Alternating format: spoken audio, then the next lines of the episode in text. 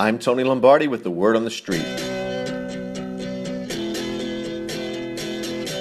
Kelechi Osemele has done fairly well since being kicked out to left tackle from left guard, and given the struggles of backup tackle James Hurst and the limited availability of the underachieving starter Eugene Monroe, there is a growing sentiment, particularly among fans, to re sign Osemele and keep him at left tackle.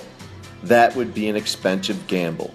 Osemele isn't going to accept anything less than the contract signed by Marshall Yanda.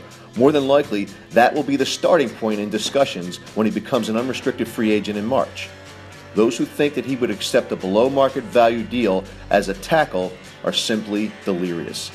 He might be willingly playing left tackle, but he and his agent will seek to make KO the highest paid guard in NFL history. His efficiencies at left tackle to close the season for the Ravens only serve to heighten his value because it demonstrates his versatility. To play devil's advocate, let's say the Ravens give him top guard money and slide him to tackle. What if he doesn't work out at tackle? What if he can't handle the league's top speed rushers? Then what? Slide him back to left guard? If that happens, the Ravens will have by far the most expensive tandem of guards in the league, and that tips the wage scale. It tilts the balance of the salary cap. The former Iowa State Cyclone hasn't exactly been a model of health during his career. Out of a possible 46 regular season games over the course of the last three seasons, Osemele has missed 13 games.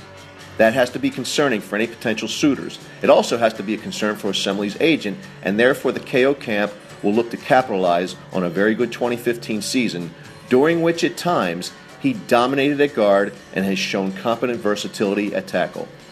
Bringing KO back would be a luxury, an expensive one that, quite frankly, given the Ravens' cap situation, they simply cannot afford. And that will knock KO out of Baltimore. I'm Tony Lombardi.